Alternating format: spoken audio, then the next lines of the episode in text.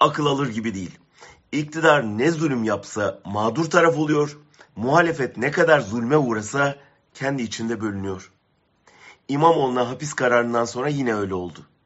Her partiden İstanbullular birlik için Saraçhane'ye koşarken daha miting de almadan muhalefet partileri içinde çelmeleşmeler başladı. Liderlerin alt kadroları birbirine laf çaktı. Taraftarlar ekranlardan atıştı.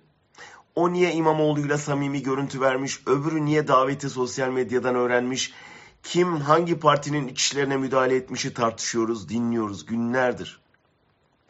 Zar zor alınan İstanbul Belediyesi elden gitmek üzere.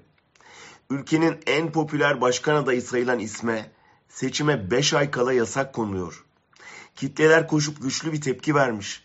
Liderleri bir araya getirmiş. Hadi artık açıklayın şu adayınızı, çıkın sahaya toparlanalım diye bekliyor. Altılı masadan hala masa altından tekmeleşme sesleri geliyor. Yapmayın. Sizin siyaset tarzınız, politik alışkanlıklarınız bu olabilir. Ama devir o devir değil. Bu herhangi bir seçim değil. İktidar yerine birbirinizle uğraşıp tükenmiş bir rejimi canlandırmayın. Bu halkın size karşı beslediği umudu boşa çıkarmayın. Bakın Yargıtay Başsavcısı HDP'nin hazine yardımı bulunan hesaplarının bloke edilmesini talep etti. Seçimin kilit partisine kapatma geliyor. Belli. Ondan hemen önce bir polis kameraların önünde HDP'nin il eş başkanı Ferhat Öncü'yü tokatladı. Onu protesto etmek isteyen HDP'liler eş genel başkanları Mithat Sancar dahil polis tarafından kalkanlarla ablukaya alınıp ilçe binasına sokulmadı.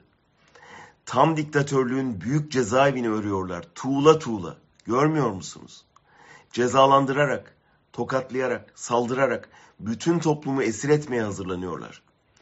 Topluca o tokatlayan polisten hesap soracağınıza birbirinizi tokatlamaktan nasıl bir fayda umuyorsunuz ki?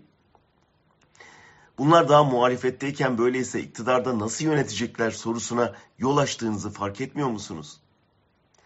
Bir kez daha kaybederseniz bedelinin çok ama çok ağır olacağını görmüyor musunuz?